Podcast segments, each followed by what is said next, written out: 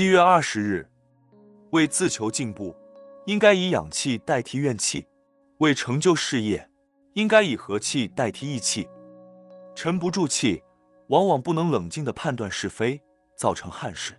历史上，很多战争原本有利的一方，往往被对方的激将法激怒，沉不住气，贸然出兵，而使局势逆转。在佛门里，一些出家人还俗，也是等不及，沉不住气，因此沉沦是海。沉得住气是一种修养的功夫。东晋淝水之战的名将谢安，当他正与朋友下棋时，得知侄儿谢玄力克敌人，获得胜利，但他不形于色。依然冷静下棋，沉得住气是一种忍辱的智慧。英烈千秋的张自忠受命与敌人周旋，却被误认为卖国贼，但他沉得住气，最后终能完成使命，流芳千古。所谓饭未煮熟，不要妄自一开；蛋未孵熟，不要妄自一啄。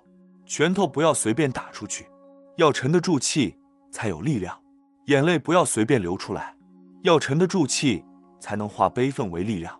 因此，吾人在日常生活中，纵使遇到挫折，或有不公平之事，不可以冲动，更不能意气用事，应该冷静沉着，要沉得住气，才能理性的思考解决之道，这才是智者所为。